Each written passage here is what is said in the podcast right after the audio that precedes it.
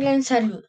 Mi nombre es Mateo Escobar Sánchez. Estudio en el Colegio Calasanz Bogotá en el curso sexto C.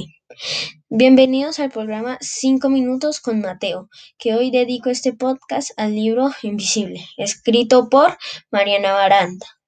Mariana Baranda nació en la Ciudad de México en 1962.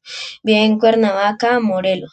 Y ahí vive con su esposo y sus dos hijas desde 1995.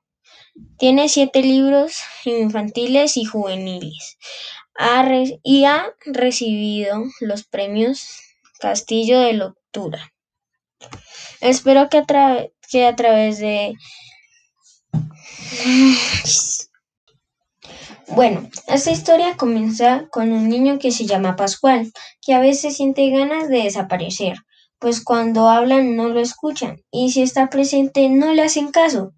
Es como si fuera transparente. De tanto desearlo, un día se volvió invisible, junto con Bulmaro y Gervasio, sus amigos inseparables. Vivirán situaciones divertidas e inesperadas que lo llevarán a desmascarar a los mentirosos, resolver diversos conflictos y descubrir quién los quieren de verdad.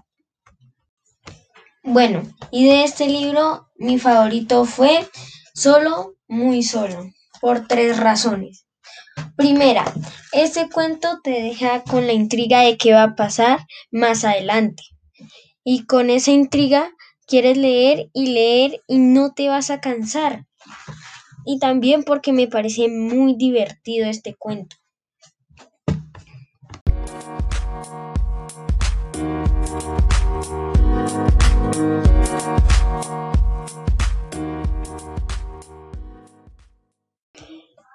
Bueno, y con esto vamos a terminar este podcast. Espero que les haya gustado, espero que hayan aprendido un poco de este libro.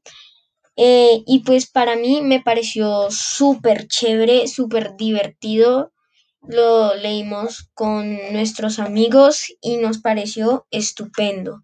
Así que les recomiendo que lean esto porque de verdad está muy chévere. Gracias por escucharme.